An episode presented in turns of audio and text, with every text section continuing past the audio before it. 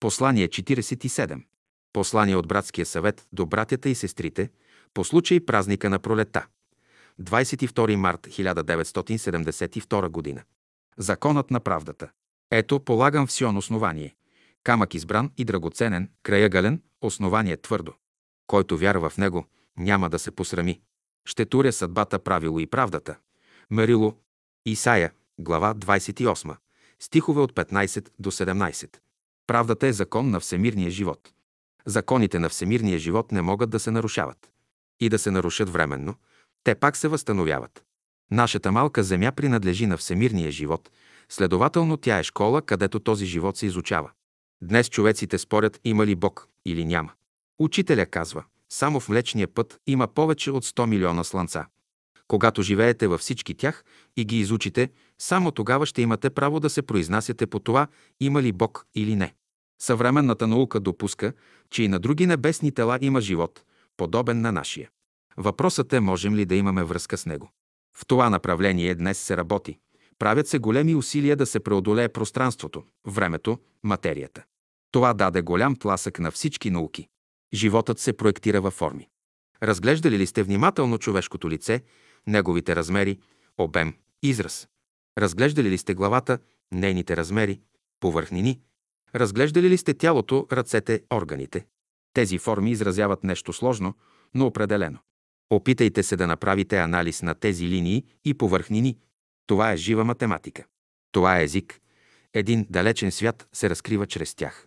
Тези форми са изработени с участие на човечествата, които живеят по всички незнайни светове. Космичният живот се проектира чрез тях. Тук идваме до едно качество на всемирния живот. За него няма препятствия. Нито времето, нито пространството, нито материята могат да го ограничат. Следователно, всяко живо същество, всяка форма на живота е създадена с участието на големия всемирен живот. Ражда се един човек. Това е тайнство. Но това е момент, когато едно същество от далечен свят посещава Земята. Това е пътуване от едно небесно тяло до друго. Това са живи пътища, видими и невидими. Тук има наука. Тя е сложна и голяма, предстои да се изучава. А човекът е още едва в началото. Умира човек. Това е пак пътуване в космоса. Той отива в друг населен свят, където му е приготвено място. Христос е изразил тази истина просто. В дома на Отца Моего много жилища има. За душата всички светове са достъпни. Природата е оставила отворени пътища, по които душите общуват. Природата е поставила на разположение на човека сили, дарби, способности, добродетели. Чрез тях той поддържа връзката си с космичния живот. Те трябва да се развиват и усъвършенстват. И това е наука. Човек трябва да работи върху себе си постоянно, под ръководството на учителя, за да дойде до положението да поддържа тази връзка.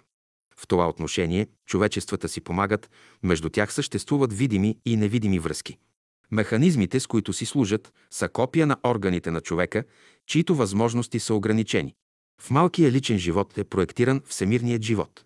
Христос е изразил това образно «Отец ми е по-голям от мене». Човек ще мине през страдания, докато се роди Христос в него. Страданията са огън, който ще го пречисти. Един ден той ще разбере какво нещо са страданията. Учителя казва, ще дойде ден, когато човек ще благославя страданията. Когато Бог благослови един народ, той изпраща да се родят в него много добри, гениални, талантливи, даровити хора. Те носят благословението. Ражда се един свят човек, един поет, философ, учен. Те носят нови идеи, нова мисъл, ново знание и изкуство. Това е истинската култура, която иде.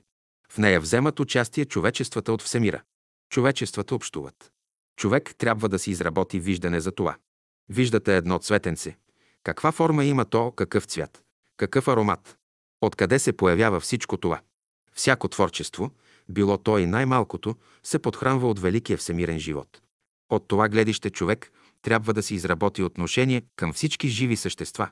Тук действат законите на един велик разумен свят, видими и невидими. Растенията, животните, човекът са все елементи на този велик живот.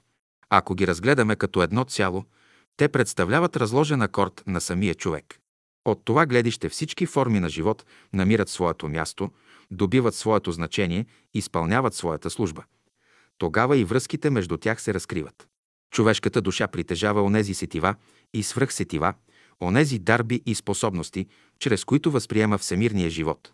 У човека постепенно се развива чувството, че Земята е негов дом, че Слънцето е негов дом, че Всемирът е негов дом. Става едно разширение на съзнанието. Човек влиза в дома Господен, в Божествената школа. Школата на Бялото братство, школата на учителя е една. Тя не е само едно малко общество някъде, в някоя страна. Школата на учителя е в човечеството, за това е казано. Син човечески работи, сега в цялото човечество. И човек може да го открие, да го вижда, да го познава. Човек върви със свое време. Човек върви със свое пространство. Времето и пространството са живи, те не са мъртви математически величини. Празникът на пролета е празник на Всемирното бяло братство. Нека Божието благословение дойде до нас и през тази година по онези пътища, които Бог е оставил, чрез неизброимите Негови служители, които ни посещават, ръководят, бдят над нас и ни пазят. А ние да бъдем будни, внимателни, любящи, за да приемем тези благословения и да ги използваме, да чувстваме като наш великия всемирен живот. Веднъж учителя посочи светлините на града и рече «Виждате ли всичко това? Помен няма да остане от него. Ще остане само едно чисто сърце и един светъл ум. Поздрав на всички братя и сестри!